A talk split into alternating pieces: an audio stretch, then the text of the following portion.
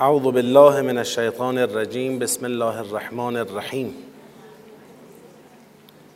الحمد لله رب العالمين وصلى الله على سيدنا ونبينا حبيب إله العالمين أبي القاسم المصطفى محمد.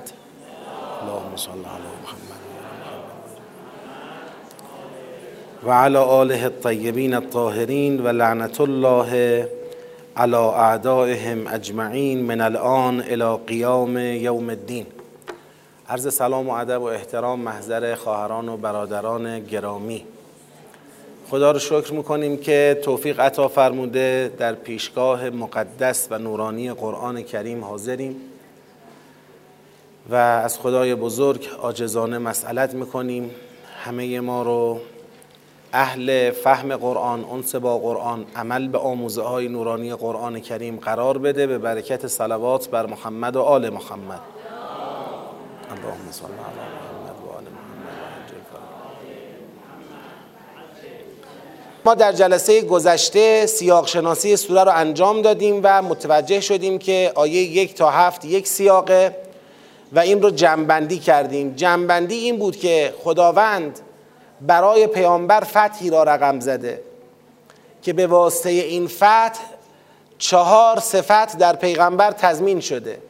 صفت معصومیت مسونیت مهدویت و منصوریت. و به واسطه این چهار صفت خدا مؤمنان را در اطاعت از پیغمبر همراهی با پیغمبر به عنوان عضو لشکر ایشون دلارام قرار داده. دلارام بودن مؤمنان به رهبری پیغمبر به رسالت پیغمبر به امامت پیغمبر. برای چی دلارام بودن؟ با چه روی کردی؟ با روی کرده عضو لشکر ایشان شدن. اینو دقت کنید تو جنبندی باید این نکته باشه. عضو لشکر ایشان بشن. همون لله جنود و سماوات و الارض این سیاق اول. اما سیاق دوم آیه هشت تا ده بود. هشت تا ده بود و در آیه هشت تا ده یه اصلاحاتی داشتیم. در هفته گذشته یه اصلاحاتی داشتیم. سیاق شناسی سوره رو تغییر دادیم. حالا کسانی که احیانا هفته گذشته در کلاس نبودن انشالله باید در واقع صوت هفته گذشته رو گوش بدن تا این تغییر سیاق ها براشون روشن بشه. ما یه اصلاحاتی در سیاق شناسی سوره نسبت به کتاب داشتیم. آیه 8 تا 10 بخونیم با هم. انا ارسلناک شاهدا و مبشرا و نذیرا لتؤمنوا بالله و رسوله و تعذروه و توقروه و تسبحوه بکرة و اصیلا. ان الذين يبايعونك انما يبايعون الله يد الله فوق ایدیهم فمن نکث فانما ینکث علی نفسه و من اوفا بما عاهد علیه الله فسیؤتیه اجرا عظیما خب فضای سخن این سه آیه تو کدوم نقطه روشن میشه؟ آیه ده کدوم عبارت؟ فمن نکث. یعنی نگرانی از پیمان شکنی نگرانی از بیعت شکنی. فضای آیات 8 اینه که مبادا کسانی که با پیغمبر بیعت بستند این بیعت را بشکنند با توجه به سیاق قبل من بگید شکستن این بیعت در چی مصداق پیدا می‌کنه؟ عضو لشکر پیغمبر نمیشن یعنی با همه مؤمنین با پیغمبر بیعت دارن که هر وقت پیغمبر فرمانی صادر کرد دستوری داد اینا چیکار کنن؟ اطاعت کنن. حالا پیغمبر داره عضوگیری می‌کنه برای لشکرش داره عضوگیری می‌کنه برای جهاد فی سبیل الله. خب اینجا پیمان شکنی میشه چی؟ بیعت شکنی میشه چی؟ میشه بیاعتنایی به دعوت پیغمبر. پس ما در سیاق دوم سوره نگران بیعت شکنی با پیغمبر هستیم.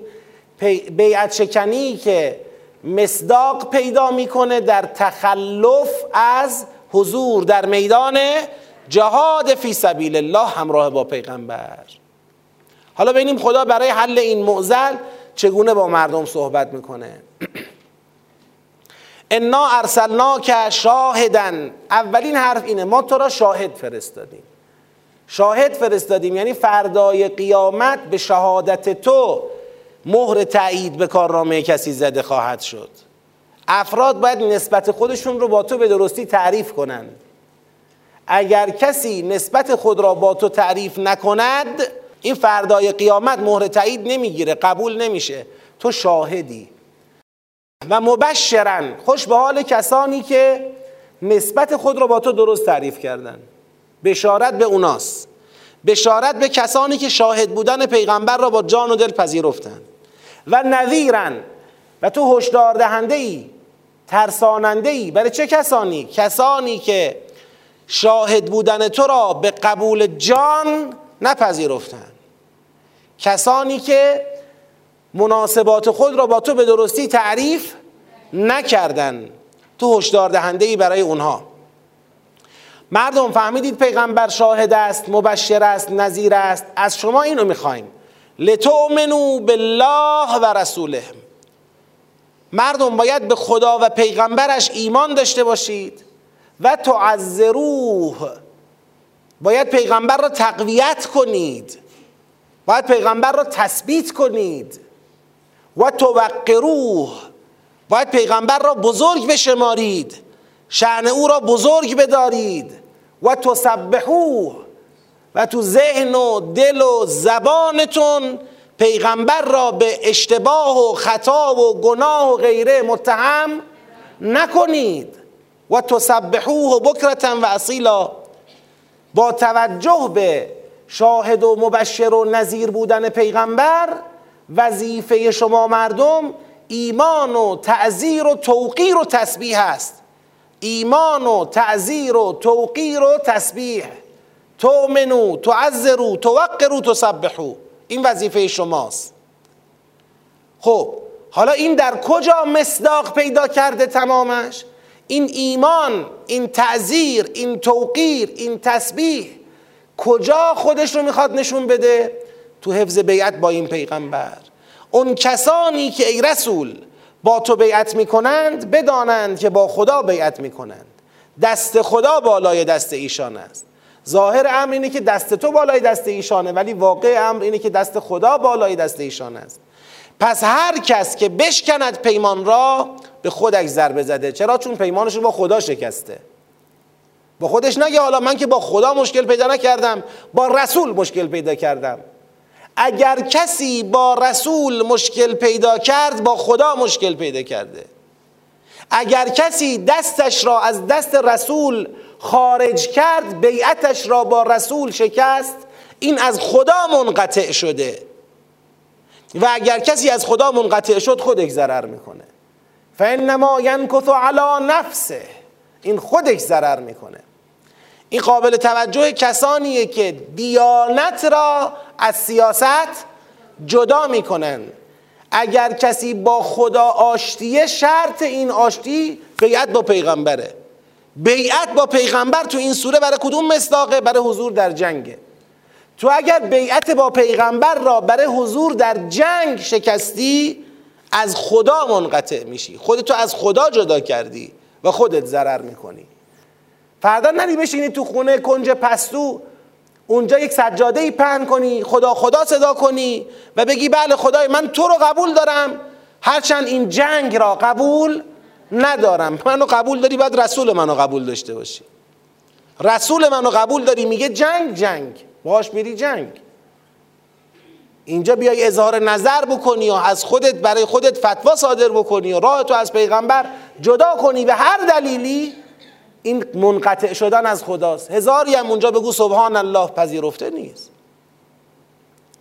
لذاست که ارتباط توحیدی با خدا از معبر ولایت میگذرد.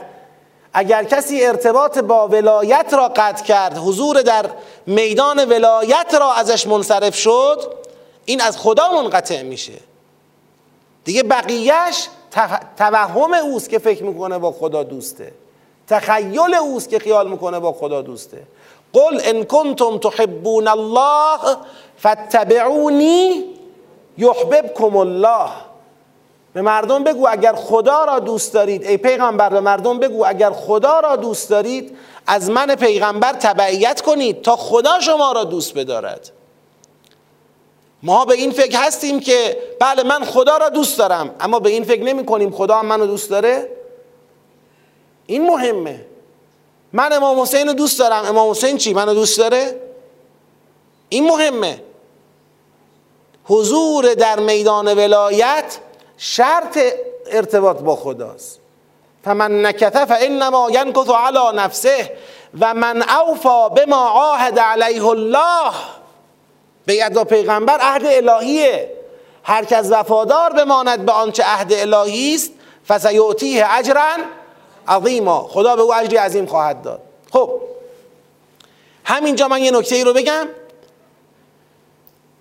بعضی ها یه طوری تصور می‌کنن. نگاهشون به قرآن طوری است. انگار قرآن کتاب تاریخه. یه زمانی پیغمبری بود بیعت با اون پیغمبر بیعت با خدا بود. شکستن بیعت با اون پیغمبر شکستن بیعت با خدا بود. حفظ بیعت با اون پیغمبر حفظ بیعت با خدا بود. اون پیغمبر شاخص بود. یادش به خیر چه روزگاری بود. اما ما الحمدلله در دورانی زندگی می‌کنیم که چنین شخصیتی وجود نداره که بیعت با او بیعت با خدا باشد. شکستن بیعت با او شکستن بیعت با خدا باشد. حفظ بیعت با او حفظ بیعت با خدا باشد. یعنی خودمون رو قشنگ مرخص می‌کنیم. انگار این آیه فقط ما دوره حیات پیغمبر بوده. کدام عقلی میپذیرد که یک کتاب جهانی و جاودانی بیشتر سوره هاش که داره نسبت مردم رو با پیغمبر تعریف می‌کنه با وفات پیغمبر تعطیل بشه. این کتاب اگر جهانیه اگر جاودانیه اگر این رو معجزه همیشگی پیغمبر می‌دانیم خب الان باید جواب بدیم پیغمبر نیستن. پس بیعت با پیغمبرم نیست؟ یا باید سوال کنیم امروز بیعت با پیغمبر مصداقش چیه؟ پیغمبر کارش تمام شد. آیا اون آرمان انا فتحنا لک فتحا مبینا؟ آیا اون آرمان هو الذی ارسل رسوله بالهدى و دین الحق لیظهره علی الدین کله؟ آیا اینا تعطیل شد؟ تمام شد. پیغمبر وفات کرد. قرآن جمع شد. یا یک انسان عاقل که ایمان به قرآن آورده میره سوال می‌کنه امروز مصداق بیعت با پیغمبر چیست؟ یا آقا بیعت با امام زمانته. امام زمانت رو باید بشناسی. من مات ولم یعرف امام زمانه مات میتت الجاهلیه. هر کی مرد و امام زمانش رو نشناخت به مرگ جاهلی مرده. امام زمانت رو باید بشناسی. خب الحمدلله اینم تا 250 سال بعد پیغمبر رو حل کرد. الان که امام زمانم غایبن. دیگه ما همه مرخصی هستیم تا انشالله امام زمان برگردن. نه دیگه اسلام چشماندازی دارد نه دیگه مبنایی دارد نه فتحی وجود داره. تعطیل آقا اسلام تعطیل. کسانی که از چپ و راست گاهی اوقات بالاخره پیامی نامه ای چیزی صادر می‌کنن که آقا دوره غیبت دوره تعطیل است و شماها چه حجتی دارید برای برپایی حکومت خدا در دوران غیبت؟ شماها چه حجتی دارید برای ولایت فقیه در دوره غیبت و غیره؟ لطفا یک بار هم به خودشون زحمت بدن. بگن اونها چه حجتی دارند برای تعطیل کردن کتاب خدا در دوران غیبت؟ ما که هر حجتی میاریم قبول نمی‌کنن. ما که هر حجتی از عقل و نقل و قرآن و از هر جا حجت میاریم شما که قبول ندارید. پس یک بار برای رضای خدا شما حجتی بیاورید که به چه حجتی قرآن را تعطیل می‌کنید. به چه حجتی آرمان اسلام را متوقف می کنید به چه حجتی انتظار را دوره انفعال و تو سری خوردن و برای خدا قدم بر نداشتن و برای حکومت اسلام نجنگیدن و برای برپایی عدالت احساس مسئولیت نکردن معنی می کنید شما به چه حجتی این کار رو می کنید یک بار بگید. بعضی امروز اینطورن. آقا در یک جامعه لابد از حکومت است. اگر یک جامعه مسلمان هم نباشد حاکم دارد. یک جامعه نامسلمان هم حاکم داره. مثلا اگر الان فقیه بر ما حاکم نباشد ما بی حاکمیم بی حاکم میمونیم. کشورهایی که فقیه بر اونها حکومت نمی‌کنه حاکم ندارند. خب در این کشور همسایه اردوغان حکومت می‌کنه. در اون کشور همسایه الهام علیوف حکومت می‌کنه. در اون کشور همسایه بن سلمان حکومت می‌کنه. در اون کشور همسایه دیگری کجا بی حاکمه؟ در اون کشور بایدن حکومت می‌کنه. در اون کشور ملکه حکومت می‌کنه. کجا بی حاکمه؟ که شما به حکومت هر کس رضا می‌دهید الا فقیه. شما بگید مشکلتون با اسلام چیه؟ که آقا هر کسی حاکم باشد الا اسلام شناس. اگر قرآن نمی گفت اگر نقل و روایات نمی گفت عقل کافی بود که بگه یک جامعه اسلامی اگر بناس حاکمی داشته باشد باید اسلام شناس باشد. عقل کافی بود. به ما میگن چه حجتی دارید که فقیه باید حاکم بشه؟ خب فقیه حاکم نشه. کی حاکم بشه؟ بالاخره باید یک کسی حاکم بشه. شما بگید چه حجتی دارید که اون کس حاکم بشه. یه بار بگید این رو. بذارید این دعوا لاقل دو طرف حجت پیدا کنیم بشینیم سر حجت ها با هم بحث کنیم. چرا شما خودتون رو معاف می‌دونید از استدلال کردن؟ اگر فقیه در یک جامعه حاکم نبود مفهومش نفی اسلام از اون جامعه است از حکومت و اجتماعه خب این قرآن کریم بخش اعظم مطالبش اجتماعی است. حقوق قضاء جهاد مسائل اجتماعی روابط بین الملل مباحث مربوط به منافقینه مسائل مربوط به اجرای احکام الله این کتاب بخش اعظمش اجتماعی است. خب چه کسی می‌خواد در دوره غیبت امام زمان این مسائل اجتماعی رو از قرآن و روایات استنباط کنه و طبق نظر اسلام ما جلو بریم؟ خب فقیه یعنی اسلام شناس خب اسلام شناس نه؟ کی؟ کفر شناس بیاریم خوبه. متخصص قلب بیاریم چطوره؟ و دانش حکومت اسلامی تو اسلام شناسی وجود داره. حالا اسم ولایت بعضی به اون هست ها ولایت. خب مگر در جاهای دیگر دنیا حاکمان ولایت ندارند؟ ولایت یعنی چی؟ ولایت مفهومش چیه؟ الان مثلا ما ولی امر داریم ولی امر چیکار با ما می‌کنه؟ مثلا چیکار با ما داره؟ داره جامعهمون اداره می‌کنه دیگه. ولایت درست ادبیات اسلامی ما میگیم ولایت. ممکنه تو ادبیات خارجی اسمشو نذارن ولایت. یه اسم دیگه براش بذارن. بذارن ریاست. هر اسم دیگه ای می‌خوان بذارن. ولی مفهوم ولایت هر جایی که یک حاکمی وجود داره مفهوم ولایت هم وجود داره. بقیه تحت سرپرستی او هستن. او بخواد کشور وارد جنگ بشه میشه نخواد نمیشه. او بخواد با کسی صلح کنه می‌کنه نخواد نمی‌کنه. مگر در دوره‌ای که شاهان بر این مملکت حاکم بودند ولایت نداشتند؟ ولایت اختراع اسلام نیست. ولایت لازمه سرپرستی و حکومت در هر جامعه است. مگر امروز در آمریکا مگر امروز در انگلیس مگر امروز در فرانسه اون کسانی که رؤسای جمهور و رؤسای دولت در این کشورها هستند ولایت ندارند. مگر تصمیم برای کشورشون نمی‌گیرن؟ بعد برمیادن نه آقا ما با ولایت هم مشکل نداریم با این مطلقه مشکل داریم. شما میگید ولایت مطلقه. آقا ولایت مطلقه در مقابل چیه؟ یه بار به این فکر کردید؟ بعضی گمان می‌کنن ولایت مطلقه در مقابل ولایت غیر معصومه. میگن ولایت مطلقه اعم است. از ولایت تکوینی و ولایت تشریعی. او اختیاردار جان و مال همه میشه. ولی مطلق یعنی این. یعنی الان مثلا می‌تونه بیاد به شما بگه فلانی من ولی شما هستم. من می‌دانم که همسر شما بر شما حلال نیست. بذارش کنار. این مثالا رو می‌زنن. میگن این فقط امام زمان می‌تونه.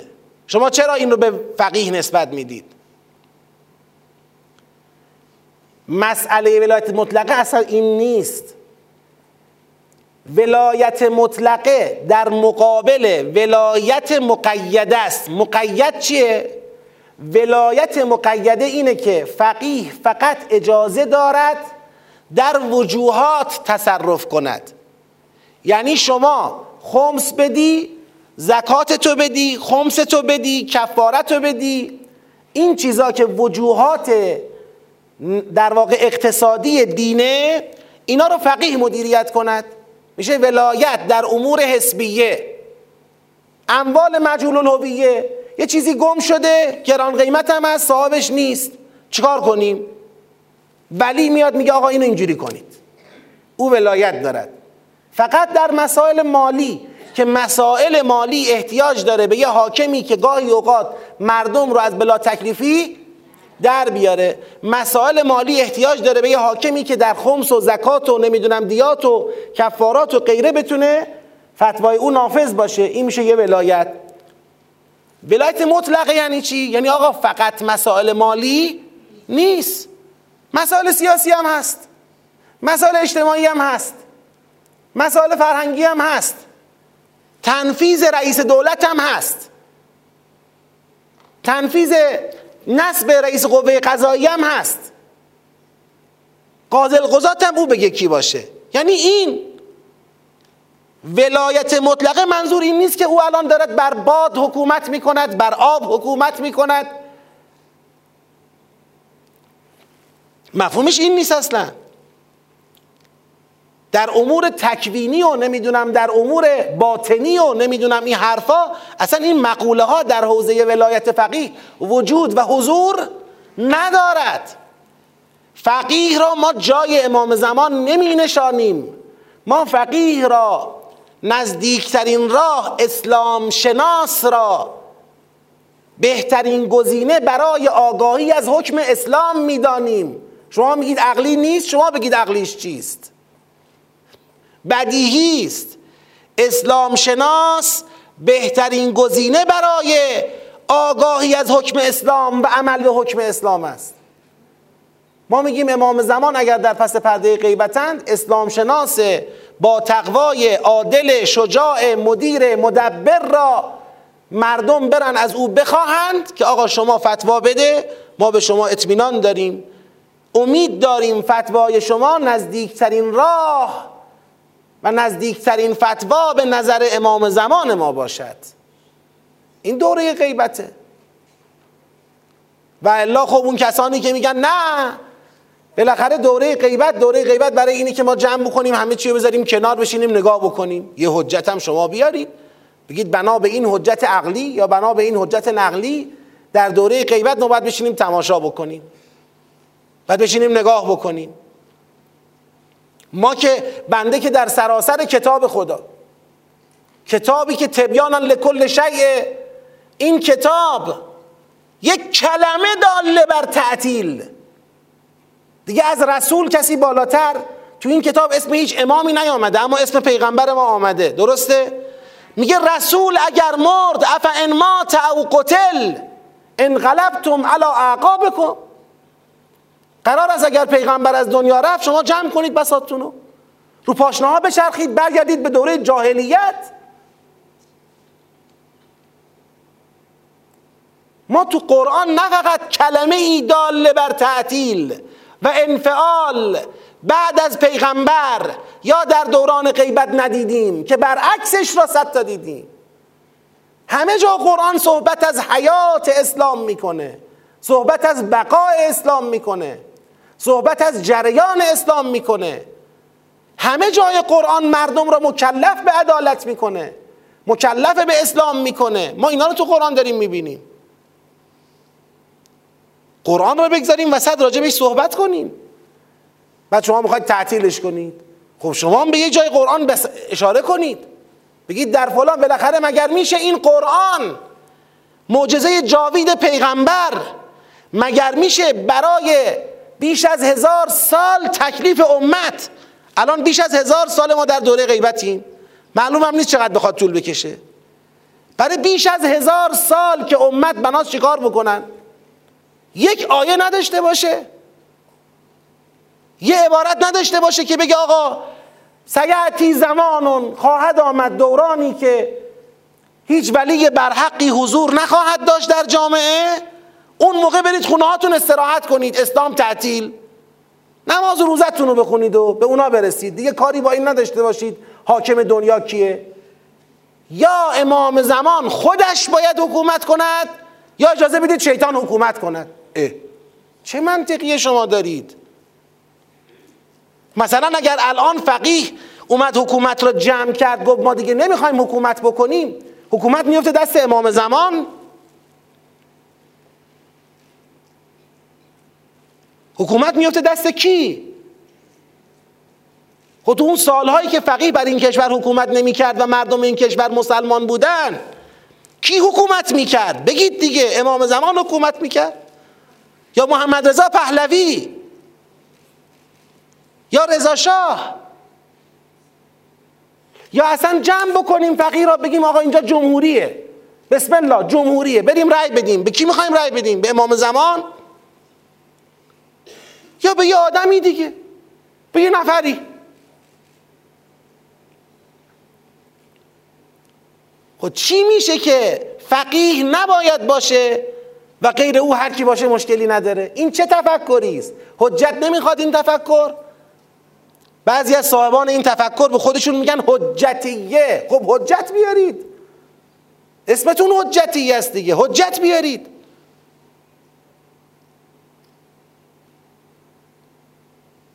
خب بگید شما به چه حجتی دارید تعطیل می‌کنید اسلام رو؟ چند تا روایت ضعیف و سندی که در مقابل اون روایت ها کلی روایت قوی در متن نهج البلاغه در متن اصول کافی از روایت ها بالاتر. این همه قرآن. شما قبل از اینکه به اون چند روایتی که آقا اگر کسی در دوره غیبت علم بلند کند که همون هم مبهمه یعنی چه؟ همون روایت هم میگه علم بلند کند یعنی به نام امام زمان. یعنی بیاد بگه آقا امام زمان منو منصوب کرده امام زمان منو معمور کرده امام زمان منو فرستاده. هر کی در دوره غیبت کبرا ادعا کنه بله او دروغگوست اما اینکه شما بنا باشه تکلیف یک کتاب با عظمت مثل قرآن را با یک برداشت ناسواب از چند روایتی که معلوم نیست سند قوی دارن یا ندارن قرآن رو با اینها بخواید تعطیل بکنید پس برید در موانیتون تجدید نظر بکنید. فارغ از همه اینها انسان به هر حال باید یه مقدار اون عقل و انصاف هم حاکم باشه. انسان فکر کنه که من باشه اگر ما اگر فقیه حکومت نکرد همه چیز یخ می‌زنه سب می‌کنیم تو امام زمان. آقا دنیا در جریان زندگی در جریانه. الان اگر فقیه حکومت نکرد کسی با کسی دعواش شد. دادگاه نمی‌خوان برن. قاضی نمی‌خوان. اختلافات دیگه نیاز به قاضی نداره. تصمیمات کشوری لشکری دیگه گرفته نخواهد شد. یا همه گرفته خواهد شد. اما بدون هیچ نسبتی با اسلام. این منطقی که میگه یا خود امام زمان بیاد یا ما هیچ نسبتی در مسائل کشوری، اجتماعی، سیاسی، فرهنگی، اقتصادی، امنیتی هیچ نسبتی نباید با اسلام داشته باشیم. این منطق را یک بار بیاید استدلالی جا بندازید. بعد بشینیم سرش صحبت کنیم. بله حالا اگر کسی آمد نگاه افراطی به مسئله کرد آمد گفت نه. فقیه معصومه این خود امام زمان الان. اون دیگه خودش باید جواب نگاه افراطی خودشو بده. منطق اسلام این نیست نائب عام میدانه. فقیه را در دوره غیبت نائب عام میدانه. فقیهی که شرایطی داشته باشه. بله من در جلسات گذشته کلی هم صحبت کردم راجع به این که حالا که ما در دوره غیبتیم و فقیه جامعه و شرایط می‌خواد بر ما حکومت بکنه پس چقدر مهمه مقوله خبرگان؟ چقدر مهمه مقوله نظارت؟ چقدر مهمه مقوله برقراری ارتباط متین دینی بین رهبر و مردم؟ اینا هم سر جای خودش محفوظ. اما منطق ولایت را با چه منطق دیگری که قدرت عرض اندام در کنار ولایت داشته باشه می‌توان مقایسه کرد؟ این مسئله است. بگذریم. بنده باورم اینه آیه ده اگر صحبت از بیعت با رسول الله می‌کنه بیعت امروز منتفی نیست. امروز در دوره غیبت در دوره بعد از پیغمبر خدا بیعت ما با امام زمان است و بیعت ما با امام زمان در دوره غیبت ایشون بیعت ما با ولی فقیه است. بیعت ما با جانشین اسلام شناس ایشون است. بیعت ما با ایشون بیعتی محترم. حفظ این بیعت واجبه. شکستن این بیعت گناهه. گناه بزرگ گناه راهبردیه. حالا اینکه باید فقیه جامع و شرایط هم به هر حال در یک چارچوبی بر او نظارت شود بالاخره از او حمایت شود انتخاب او تابع اصول قوی عقلی و نقلی باشد سر جای خودش محفوظه. اگر خدای نکرده یک زمانی امت کوتاهی کنه امت هوشیار نباشه چشمش رو ببنده انتخابات خبرگان را یک دستی بگیره اهمیت نده. فقهایی در خبرگان حاضر بشن که واجد صلاحیت تشخیص و حمایت و نظارت نیستن. خدای نکرده چنین زمانی برسه بعیدم نیست که یک زمانی یه نفری به اسم ولی فقیه هم باشد در یک جامعه ای ولی فاقد شرایط باشد واجد شرایط نباشد و فاقد شرایط باشد. چنین اتفاق ناگواری در یک جامعه از نظر قرآن کی میفته؟ اون وقتی که مردم چشمش رو روی حق و انصاف و وظایفشون ببندن. اون وقتی که آگاهان جامعه اونجا که باید سخن بگن نگن. اون وقتی که مناسبات مربوط به حوزه ولایت تو جامعه به خوبی تعریف و تبیین نشه. بله اون موقع خدای نکرده چه اینکه در دوره حیات معصومین شد. یک جامعه بزرگ اسلامی موند معطل بین ولایت امام حسین و ولایت یزید. و رفتن تو لشکر یزید امام حسین رو کشتن. این در دوره حیات معصوم شده. چه رسد به بعد از معصوم؟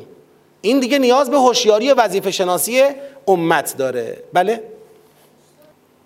من فکر می‌کنم معیار فرد نیست. معیار نظر اسلام رو کشف کردنه. اون چیزی که در چنین شرایط فرضی که شما مطرح می‌کنید که بعید وقوع چنین شرایطی اما در چنین شرایط فرضی که یه فردی که همه شرایط رو داشته باشد نداریم. اینجا به نظر می‌رسه نیاز به شور داریم. یعنی همون مسئله شورایی که مطرح میشه در چنین فضایی معنی میده که دیگه اینجا نمیشه آقا یک فرد که ما بگیم این فرد واجد شرایط نداریم. خب نداره بر فرض دیگه تو فرضه اگر نداریم چیکار کنیم؟ بدیم به یه آدمی که واجد شرایط نیست؟ این که خطاست. اینجا عقل باز حکم می‌کنه که باید به جمعی که از این جمع دیگه مطمئن باشیم می‌شود مطمئن بود که نظر اسلام بیرون میاد. شجاعانه مدیرانه و مدبرانه. این باز منطقی تره تا اینکه بخوایم به یک فردی که واجد شرایط نیست سپرده بشه و اعتماد بشه. بله؟ بفرمایید. بله. اینم مسئله دیگری درست هم هست. ساختار قانونی جامعه اسلامی یعنی در دقیقا قانون اساسی باید طوری طراحی بشه که مسئله ولایت فقیه معنای واقعی خودش رو پیدا کنه. در قانون اساسی کنونی به نظر حقیر نظر حقیر هم حجت نیست. حرفی است بالاخره مطالعه است انجام دادم نظری دارم در این زمینه. همین بیش از این هم حرفی ادعایی ندارم. به نظر حقیر ساختار کنونی قانون اساسی جوابگوی منطق ولایت اسلام نیست.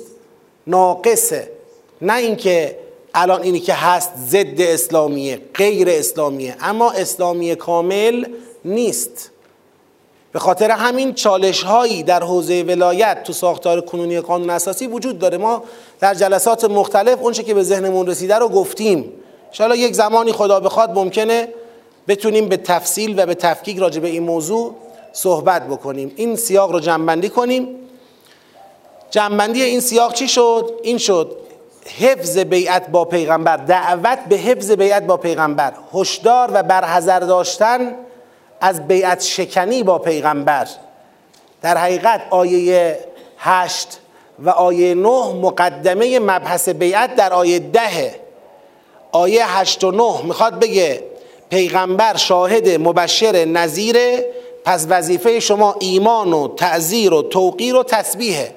حالا این ایمان و تعذیر و توقیر و تسبیح در کدام مصداق تبلور پیدا می‌کنه؟ بیعت. اگر با پیغمبر کسی بیعت بسته با خدا بیعت بسته. اگر بیعت را شکست به خودش لط بزده و اگر بیعتش را با پیغمبر نگه داشت به اجر عظیم خواهد رسید. پس این سیاق دعوت به حفظ بیعت با پیغمبر و پرهیز دادن از بیعت شکنی با ایشان هست که در دوران ما عرض کردیم این مصداق پیدا می‌کنه در بیعت با امام زمان علیه السلام و در دوره غیبت به بیعت با فقیه جامع و شرایطی که به هر حال در دوره غیبت داره حکم اسلام را به ما گوش زد می‌کنه. و السلام علیکم و رحمت الله و برکاته. با ذکر صلوات بر محمد و آل محمد.